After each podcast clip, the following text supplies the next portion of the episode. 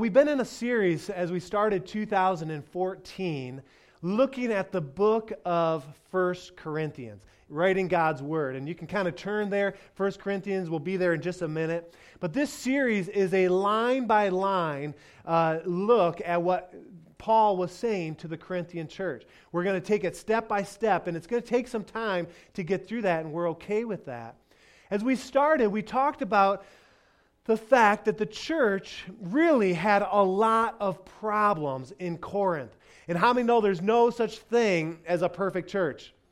Because the moment that there's a perfect church and you show up, or I show up, we've just screwed the whole thing up, right? And that's the very truth. And the church in Corinth had a lot of problems. We've talked about that there's immorality in the ranks. They struggled with pagan practices at the meat markets, uh, different things. They've struggled with communion. In fact, it's interesting, a little later in 1 Corinthians, we looked at it last week, that when it came to communion and the Lord's Supper, they were screwing it up so bad. Paul says it would be better if you didn't even meet. You're doing more harm than you are good. And can you imagine that being said of a church? They struggled with spiritual gifts. They struggled with the doctrine of re- the resurrection. But all these things, Paul kind of puts aside at first. And he's, he's going to get to all these things. But Paul, the author of 1 Corinthians, directed by the Holy Spirit, after a short greeting and affirmation, which we talked about on week one, he begins a discussion about division. Division in the church. And Paul understands that when division is a reality, you're no longer able to attack the mission or the vision of a church. You just can't do it. And so he focuses on unity for really chapters 1, chapter 2, chapter 3, and into chapter 4. He talks about unity. Now, last week we talked that the Corinth church was divided over personalities. Some were saying, Oh, I follow Paul. Others were saying, I follow Apollos. Some were saying, I follow Cephas, which was Peter. Some were saying, I follow Christ. And all these things, different abilities, different styles. And the result in that church was that people were rallying around people instead of Christ. And last week we also recognized that we can look at the church in Corinth and we can even look at ourselves and say, you know what? The church, there are a lot of things that are potentially divisive that can divide a church, even like the Gateway Church. Programs can, decorations at times, personalities, and these are enemies, or the enemy's attack. When there's division, we know that the enemy is at work. And so today we're going to continue this thought of unity, to continue to talk about division, but instead of divisions over personalities, today we're going to look at division over philosophy of how things are to be done. This is interesting. The whole overriding uh, picture of uh, First Corinthian church is that they had a struggle blending the culture that they lived in with the church, right? We talked about that. And we're going to see that the philosophy of the human thinking of the age had diluted the message, had they had added to the message of the cross, which we're going to see here in just a second. And what was happening is the church was becoming more and more divided. And so Paul writes these words. I want you to turn with me in your Bibles to 1 Corinthians chapter 1.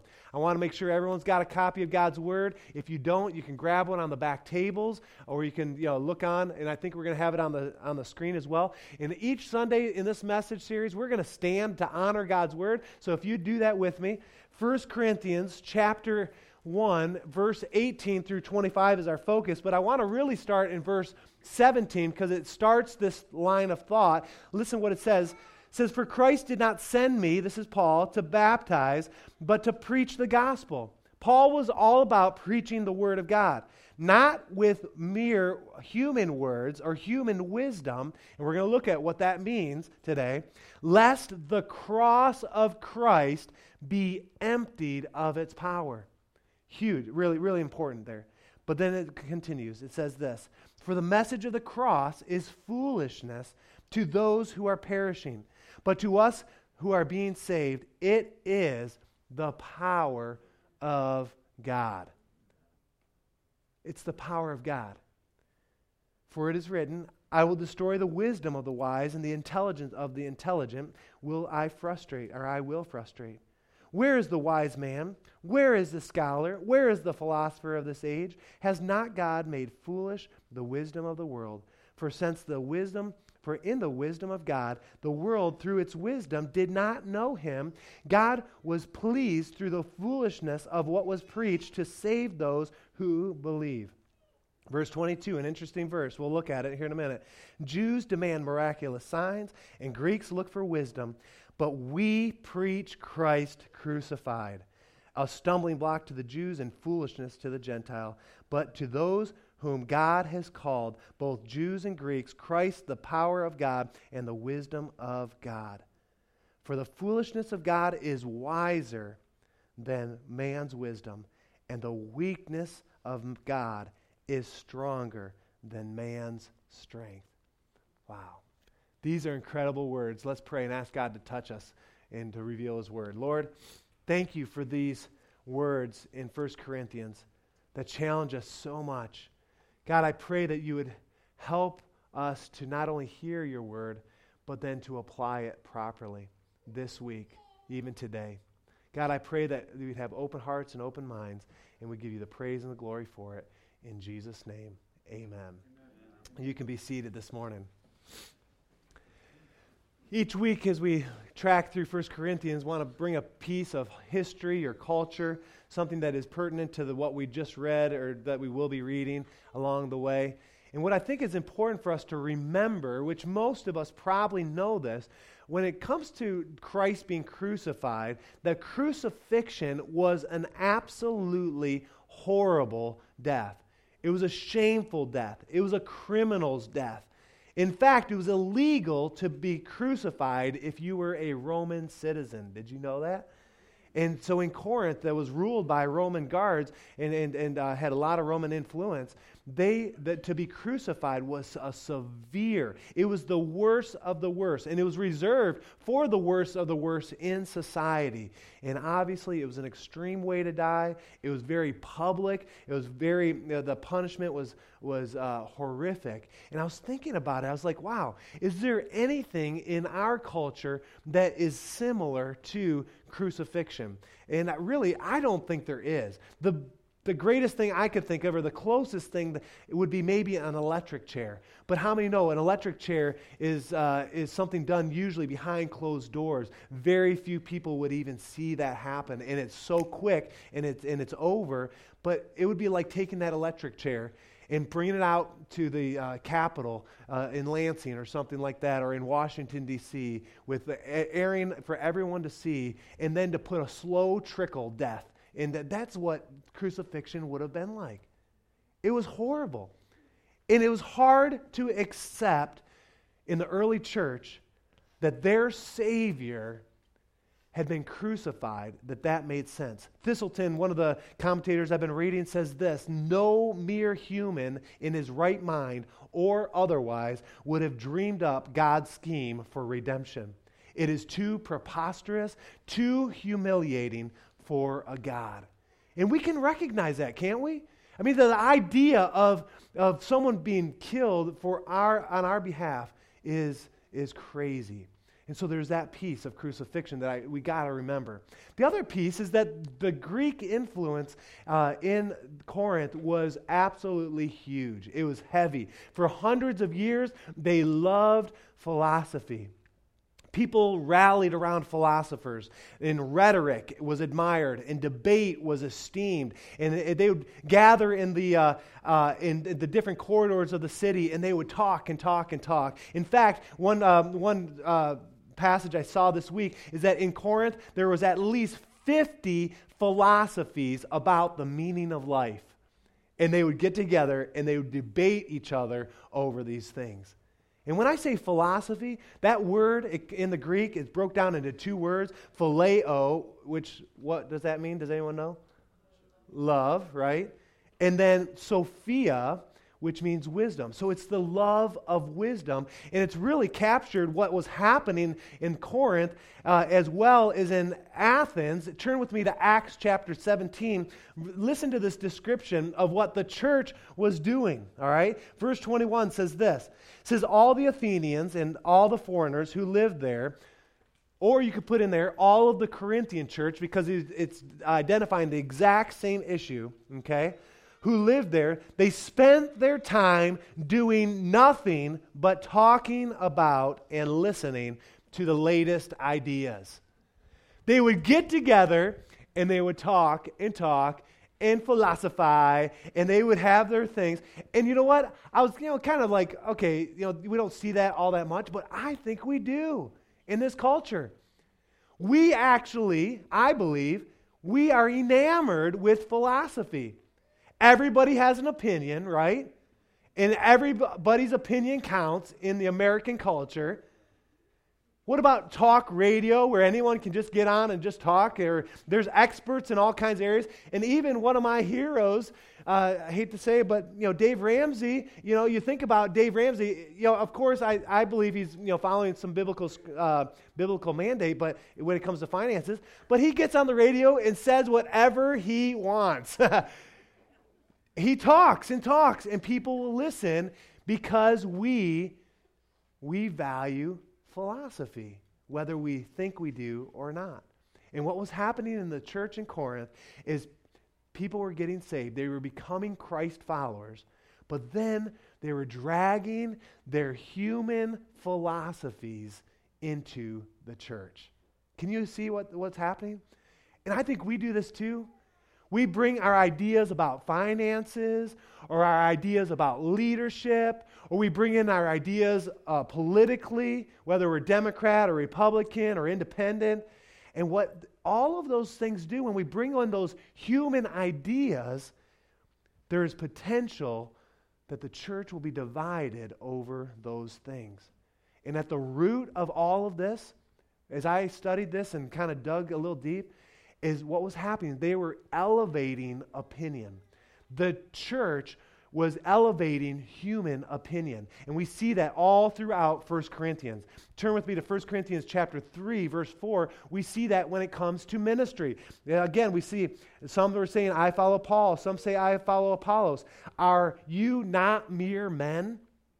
They were saying, look, we like what he says, but not so much what he says. Or we like what, uh, what the commentary is in this way or the other ways. If you turn to chapter 5, verse 1, we see that this, this uh, elevated opinion, this human opinion, was seen in regards to immorality. Look what it says. It said, It is actually reported that there is sexual immorality among you, and of a kind that does not even occur among pagans. Come on in the church? And we're going to get there. We'll look at that and study that. But what, how does that happen? It happens when people bring in human thinking and blend it with God's word. And we see it again in chapter 6, verse 1, in regards to disputes. It says, If any of you has a dispute with one another, dare he take it before the ungodly for judgment instead of before the saints? So they're having these disputes in the church, and they're going outside of the church and saying, Hey, we've got this issue. Can you help us? Instead of going to godly saints, they were elevating human opinion. We see it in chapter 8, verse, uh, verse 11. Uh, in regards, this is uh, uh, the context here is they're talking about food sacrifice to idols and all these things. And listen to what it says. So this weak brother for whom Christ died is destroyed by your knowledge. They're bringing in their thoughts, their knowledge into the context here. And what it was doing, it was causing other people to stumble. Holy smokes. This is huge. This was a huge issue in the church. And even in chapter 15, verse 12, we see it in regards to the resurrection. This last verse we'll kind of flip to real quick here. Listen what it says. Since then, we know what it is to fear the Lord. We try to persuade men. What are we or what we are is plain to God, and I hope it is also plain to your conscience. Wow. I just read the wrong verse. I'm like, that didn't make all that much sense. 15, verse 12. But if it is preached, I'm like, wow, that's, that's, okay. But if it is preached that Christ has been raised from the dead, how can some of you say that there is no resurrection of the dead? They had experienced, this is the first century church. They had seen the resurrection, they had seen Jesus, but they're saying, you know what? Maybe that's not quite right. And maybe we're going to add to this or we're going to dilute the message a little in regards to that. And what happened is there was misunderstanding of Scripture in the early church, first century. And so you buy, combine that with the whole idea of crucifixion, right, in, the, in Corinth, and the modern thinking of human thinking. And uh, it was either Fee or Thiselton. I, I, I wrote it down. I, I didn't go back to look, but this is what they're saying, what one of the commentators said, is that the Corinthians would have re, they would have recognized that crucifixion was too humiliating and may have moved on to deeper things. They're saying, we're going to leave that and we're going to focus on some other things. But then I love what Fee says. I think it was Fee. Says, but to move beyond the cross, get this, church, is not to move on at all but to abandon Christ. And that's what was happening. So Paul brings Corinth back to what really counts. In church, what really counts is unity, not personalities. Personalities don't matter. It's unity.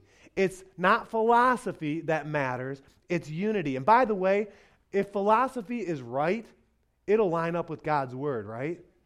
And when it's wrong, it disagrees with Scripture. So where should we turn?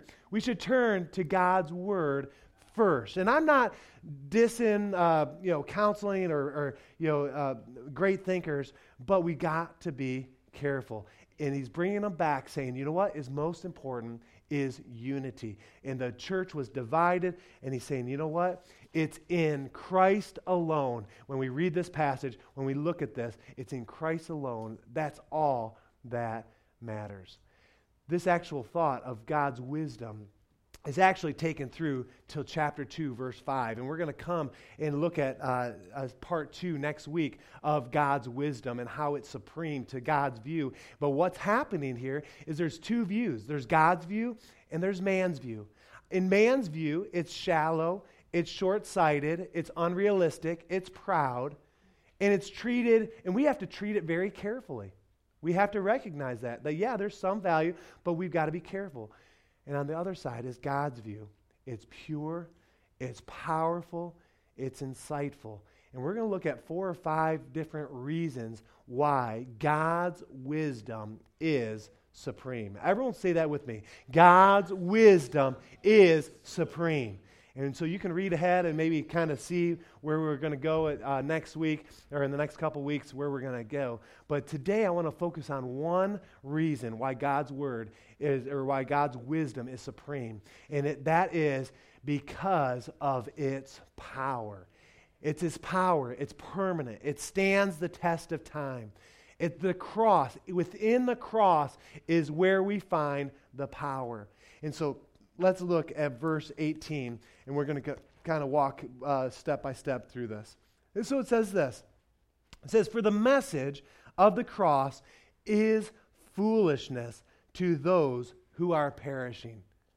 Now, I looked up that word and what that means. It, foolishness in the Greek, the Greek word is moria in Greek, which is where we get our word moron. And so you could put this, all right, to the world, it's stupid or moronic. You could say, for the message of the cross is moronic to those who are perishing. You say, well, how is that? If it's the right message, why to those who are perishing? Why is it so much trouble? And turn with me to 2 Corinthians chapter 4 verse 4, we're going to see why that is the case. Look what it says. It says, The God of this world, or the God of this age, that's the enemy. That's who wants to, uh, to, to seek and uh, kill and destroy us. Listen what it says. It says, has blinded the minds of unbelievers so that they cannot see the light of the gospel, the glory of Jesus Christ.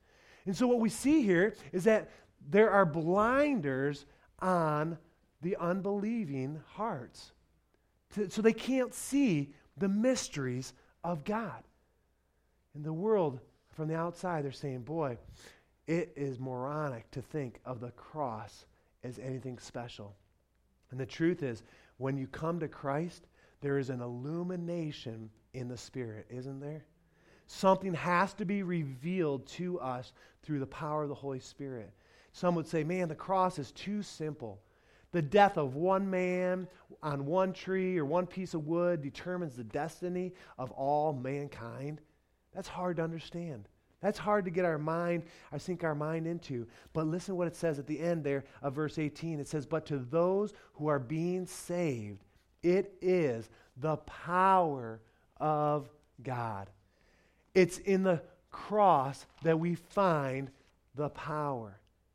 I've often prayed over people that I know that are far away from God, neighbors, friends, relatives, and I've often said, Lord, reveal yourself to so and so.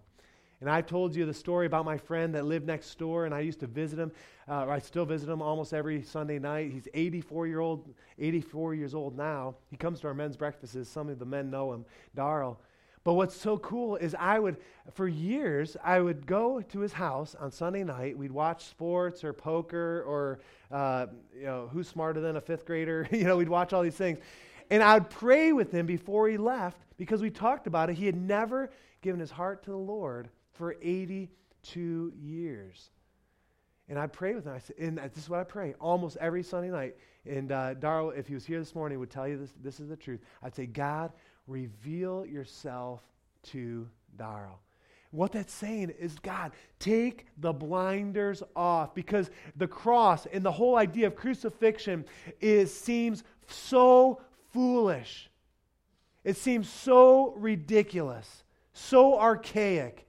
But God, remove those blinders so that Darrell can see and that others can see. And we pray that. And it's the power of God coming alive when that happens. Now, verse 19, it says this, and this is a cool verse. It says, For it is written, I will destroy the wisdom of the wise, the intelligence of the intelligent I will frustrate. Say, what is that about? Well, that goes back to Isaiah chapter 29, verse 14. You can take the time to read it later. But what's happening here, the backdrop, is that Hezekiah is leading the children of Israel. They are under attack, and the, it looks like there is absolutely no hope for the children of Israel. And God says, I will deliver. Not because of your wisdom or your plan. He says, I will do it my way. Incredible. And God wipes out in one night 180,000 of the enemy. And it is such a cool story. And I was meditating on that and I was saying, God, oh, you know, where's, you know, what, how does that apply to me or how does that apply to our church? And you know what God showed me this week? We're, we're praying for a new facility, for a new opportunity uh, to, be, to have a larger place to, to be able to continue to grow but which, by the way, we're still growing. Uh, last week was incredible. This week we'll be well over 200. And uh, it's exciting what God is doing around here. But we're fasting and praying, saying, God, show us your plans. And what God t- spoke to me, it's God's wisdom what we need. The human wisdom would say, go you know, borrow money and, and uh, you know, put something up. Or, you know, if you build it, they'll come. Or, you know, knock on all these doors. And you know what? Do you know what God is saying? He's saying, I, I believe he spoke to me. He says, I'm going to do it my way. You just be faithful. And we want to be listening, and we, we want you to be praying with us, believing for a miracle, but it's going to be God's way. And we're going to walk that out. And it's not always the easiest, it's not always understandable in the human eye. I wasn't planning on saying this, but I was coming back from Lansing on uh, this past Monday, uh, went there with my son for a fourth grade trip, and a buddy of his uh, dad had drove, and so he said, and he lives in our neighborhood, and I said, I said, hey, can I get a ride? we get, we got home an hour and a half earlier than we would have. It was awesome. But I was telling him some of the story, and he says, well, why don't you just go to the bank and borrow some money? And why don't you just start to build? And I had to explain to him, you know, boy, I've seen this or I heard this. And, but the, the bottom line is that's not what God's calling us to do. And so, anyway, uh, enough on that. So, so what God is saying here, He's saying, look, my wisdom is going to be supreme, and there's power when it comes to that. In verse 20, he continues that line of thinking. Uh, he drives the point home. Listen to what it says. He says, Where is the wise man? Where is the scholar? Where is the philosopher of this age? Has not God made foolish the wisdom of the world? Listen, we could line up the best of the best, the best thinkers, the most influential people that you can think of, and they could not solve man's problem. Our greatest need, church, is our sin problem. And without Christ, there is no solution. There's no solution for the prospect of judgment outside of Christ. False religions will try to, to uh, come up with things that are confusing and hard or the futility of human thinking, but the reality is our hope is found in Christ alone, and it's found in the power of the cross. You say, why is this so important? Why is Paul taking the time here to do this? Why are we you know, harping on this idea? This is what I believe. I believe that the church, the American church, maybe not the Gateway Church, but has moved away from this truth. Man's wisdom is on display in every area within the church. We want to counsel, we want to talk about it, we want to focus on, you know, the gifts of the spirit or angels or prosperity or grace, anything but the cross. Because the cross is offensive. And it doesn't make sense to the unbelieving mind unless God reveals it. And that's what we're seeing here. But, church, the message of the cross is so foundational. We must stand on the cross because it's the cross that delivers an addict from drugs and alcohol or from other things. It's the cross that saves a marriage that makes the difference, stands in the gap. It's the cross that will set people free. I was talking with a friend of mine that uh, this week that is pretty well versed in the 12 steps, and, uh, and he's been involved with that for many years. And and uh, I was just curious. I was asking him about it, and there's actually quite a bit. If you're familiar, I, I was, I was kind of enlightened this week, but uh, that the 12 steps is really based out of God's Word, a lot of it. Um, but, but there's human thinking and different things in it, and there's these 12 steps, and if you go through those, the, the, the chances for recovery is pretty strong. And, and so I was talking with him about this, and I walked away, and I was like, I was kind of intrigued by the whole process, but I was like, you know what? When did the 12 steps start? Back in the 1940s or 1950s, something like that?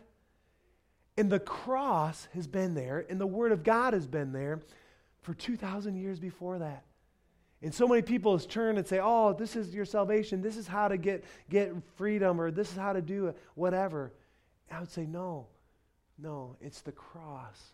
You can't pull the cross out. If you do, it's human opinion human thinking. And that's why Paul says, he says, I am not ashamed of the gospel. It is the power of salvation. God's wisdom is supreme because of its power. It's the cross that saves, it's the cross that delivers, it's the cross that takes people from death to life. And what I love, I was, one commentator wrote, without the cross, we are just rearranging dead man's bones. We're whitewashing tombs, he said. There's nothing more important than the cross. Let's continue. Let's look at verse 21. Verse 21 says this. It says, For since the wisdom of God, so since in the wisdom of God, the world through its wisdom did not know him, God was pleased through the foolishness of what was preached to save those who believe. What's it saying? Again, it's uh, measuring human wisdom versus God's wisdom. And I was thinking about it this week about technology and the different advancements. I mean, we're pretty sophisticated in society, but as sophisticated as we are, as much technology as we have, can we recognize that we are still a wicked people? We're still selfish. We're still uh, apart from God. And the point I think here is that man's wisdom could not know God. But it's through wisdom and revelation that when we believe and take a step of faith, that we can experience the power of the cross. The gospel is not for those who can figure it out, in other words. There's not a formula that A plus B equals C to follow. And some people, that drives them crazy. I've known people that have tried to figure it out completely before they take a step of faith and just believe. And maybe you have too. Maybe you know people. And what we got to do is we got to direct them back to the cross. Let's look at verse 22. Very interesting verse. It says, Jews demanded miraculous signs and Greeks looked for wisdom. What's this about? Well, the Jews, they were a culture that, uh, when it came to spiritual things, they were used to seeing God move in some powerful ways. The Red Sea was split. Jericho, the walls fell down. The 10 plagues. And so they were down for a long time at this point. They had been looking for a mighty deliverer. And in the past, when God would work, they'd see these great works. And so they figured it out that, hey, we're going to experience Exodus part two. We're going to see some incredible things, right? And when Jesus came to earth, what happened? He did some miracles. He actually did quite a few. And they're saying, hey, if you do miracles, we'll believe. Well, Jesus did miracles. In the Jewish culture, they were the last to believe. They did not believe. And I could just say, miracles, church, are incredible. God wants to do miracles. I believe in a miracle working God, a healing God. But you know what? Miracles will not save anyone. Miracles, actually, the greatest miracle is salvation. That God would take a sinner and take away our sins. And it's pretty incredible. So, what's happening here? The, okay, so the, the Jews, they're, they're saying, hey, we want to see a miracle. The Greeks, they're, they get caught up with wisdom, don't they? They're saying, not a sign. We want to figure it out. God comes to a man, uh, comes to earth as a man. I don't understand that. And so they have a hard time wrapping their mind around it. But Paul says, look, it may frustrate the Jews. It's a, uh, uh, it's a foolish to, foolishness to the Gentiles. But we preach, verse 23, we preach Christ crucified, which is a stumbling block, by the way, to the Jews, and foolishness to the Greeks. Again, to the Jews, this was hard to understand. They couldn't sink their teeth into it. It was hard to believe. And they would look at verses like Isaiah 53 and they would deny those or they would, would just wouldn't deal with them back then and even Jews today that don't believe in the Messiah. And for the Gentiles, it was foolishness. It was moronic. It didn't make sense.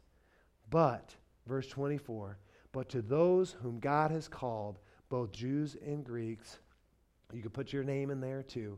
Christ, the power of God and the wisdom of God. What this is saying, there are those that God has called, that are elected, that God has, has plucked out and said, you, you are my son and my daughter. And Christ, he became power. He became the sign. And he became the wisdom. He became the understanding. And if you know this truth, if it's been revealed to you, if the blinders have come off in your life, did you know that you are the wisest person in the world? You have something that the world cannot understand. You're wise. And what we see here is th- this beautiful picture. And it wraps up in verse 25 For the foolishness of God is wiser than man's wisdom, and the weakness of God is stronger than man's strength. Think about it. Man at his absolute best is nothing in regards to God's wisdom. God's wisdom is supreme. It's supreme.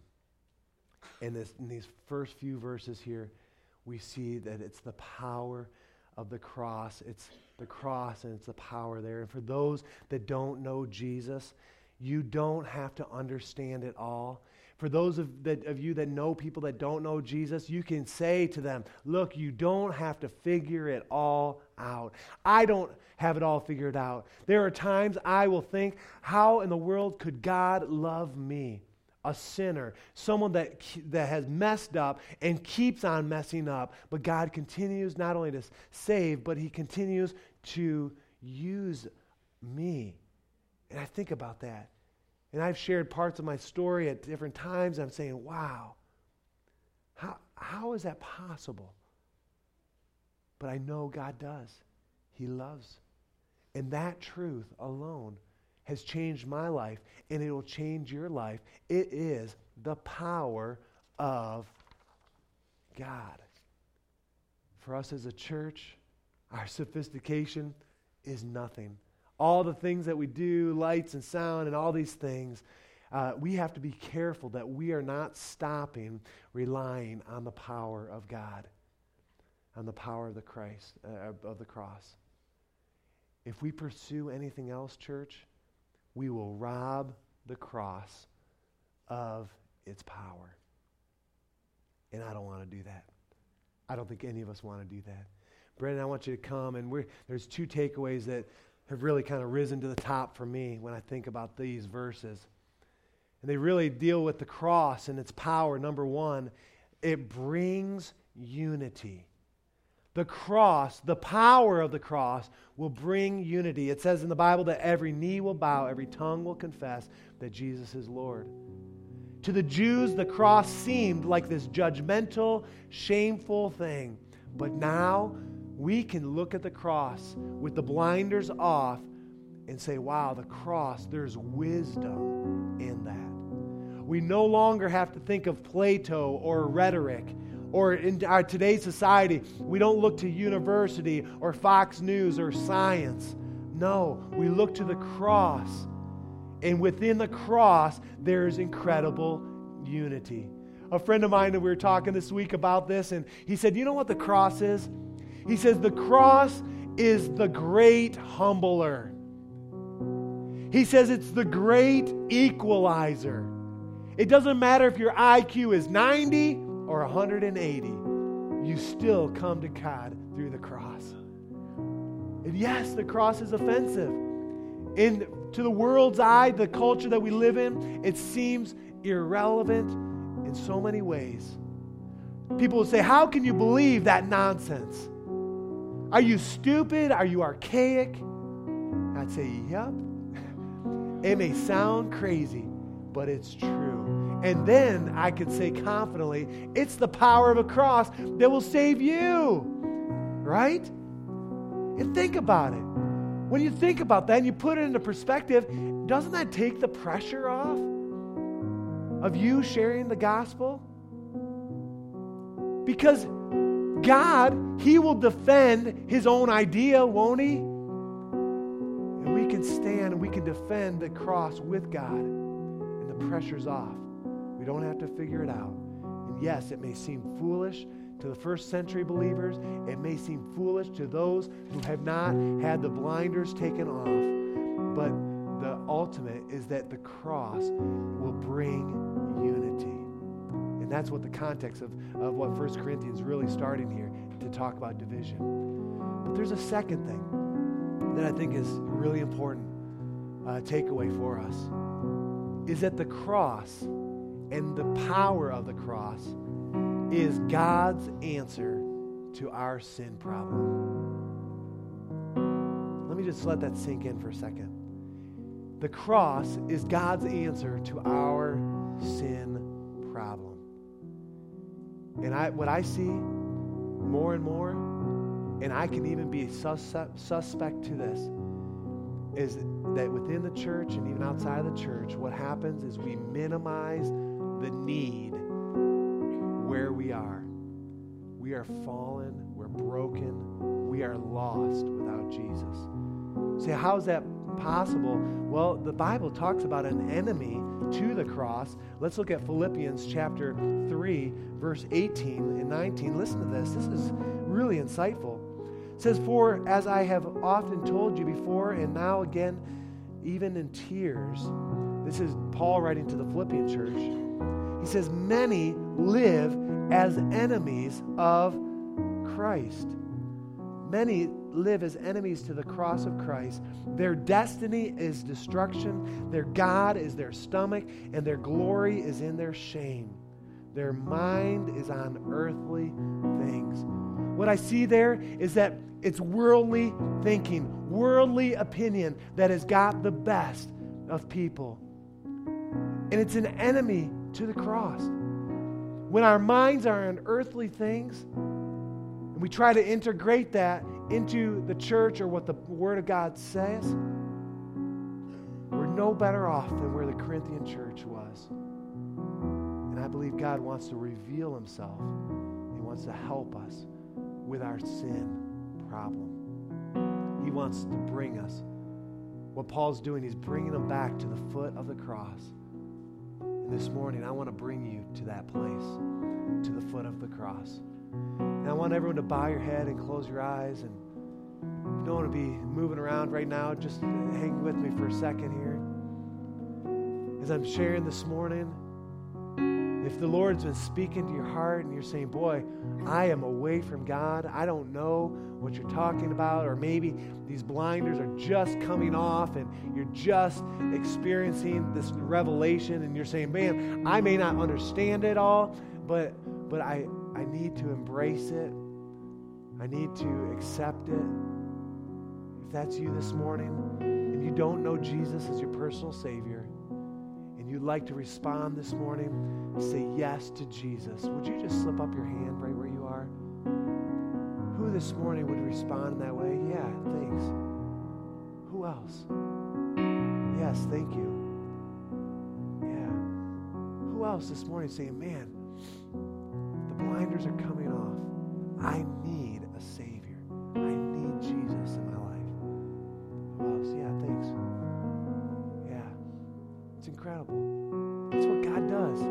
He's revealing himself even this morning. Anyone else? We got three. Yeah, thanks, brother. Four. Yeah.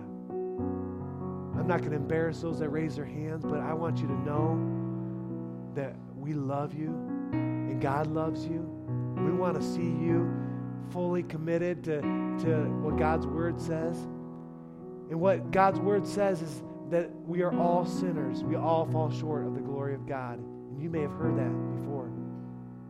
But the beauty of what we're talking about is that Jesus died on the cross. And when he did so, he took our sin on his back.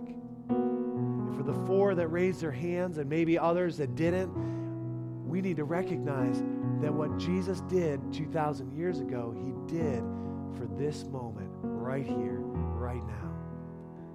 And we're grateful for that. So we embrace that. And I'm going to ask that the congregation and those four as well would repeat a prayer after me. It's not the words of the prayer that save you, but I believe it's a magical prayer. It's a miracle prayer. Because if you believe what we're about to say, that's what it takes to believe in Jesus Christ. If you confess with your mouth Jesus is Lord and believe in your heart, you are saved. No questions. And no matter what you've done or where you've been, God has saved you. And He's saved you, like Brendan was saying earlier, from your past sins to the sins that you may commit today to certainly the sins that you're going to commit in the future. They're all covered. Isn't that beautiful? So let's pray. Everyone together. Say, Dear Jesus, please come into my heart and save me. I believe that you died on the cross. And even though it doesn't make sense completely, I'm putting my faith in you. That when you died on that cross, you took my sin so that I could live forever. Come into my heart, cleanse my life, put me on the right path. In Jesus' name, amen. For those that raise their hands, I've got a, uh, a gift I want to give to each of you. So before you leave, book. Uh, it's called The New Life, and just it's a great tool to think about your first steps, or uh, or maybe if you're coming back to the Lord, it kind of gets you back on track, and uh, really important. I, have got uh, some books in, in the back. Um, I think they're in the back there, Greg. If you could grab those and make sure I don't forget that. But I want you to do one more thing with me. I want you to stand with me, and. Uh, I think if I took a poll this morning, especially after the, the word that we've read, I don't think there is be anybody that says, "Yeah, I'd take God's wisdom and, uh, uh, or I'd take man's wisdom. I'm sorry, over God's wisdom." Right? I mean, that'd be stupid, right? But even though we acknowledge that, that yes, we want God's wisdom, we let a lot into our brains from the human side, just like the church in Corinth.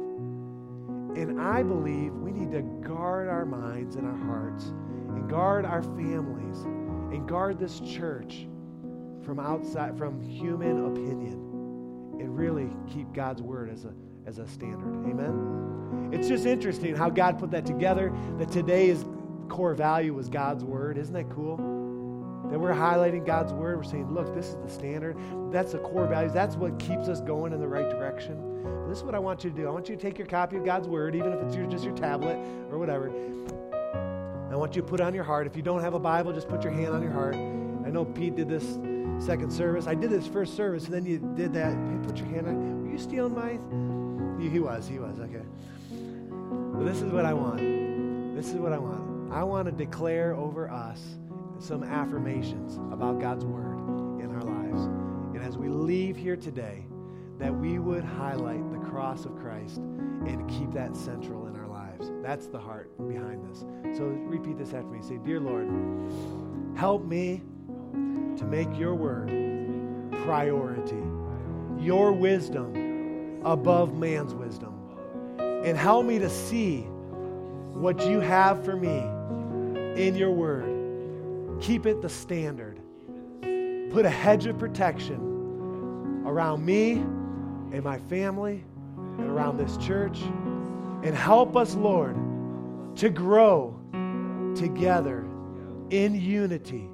In Jesus' name, amen. Amen. That's my heart for us, that we would go from here in the grace of God in unity. This morning, you are dismissed to go in the grace of God. Uh, if the altars are open, if you need prayer for anything, need to be anointed, uh, we've got those gifts. Thank you. And I'll get those out here in just a minute. But otherwise, go in the grace of God. We love you. And we'll see you tonight for Connect 301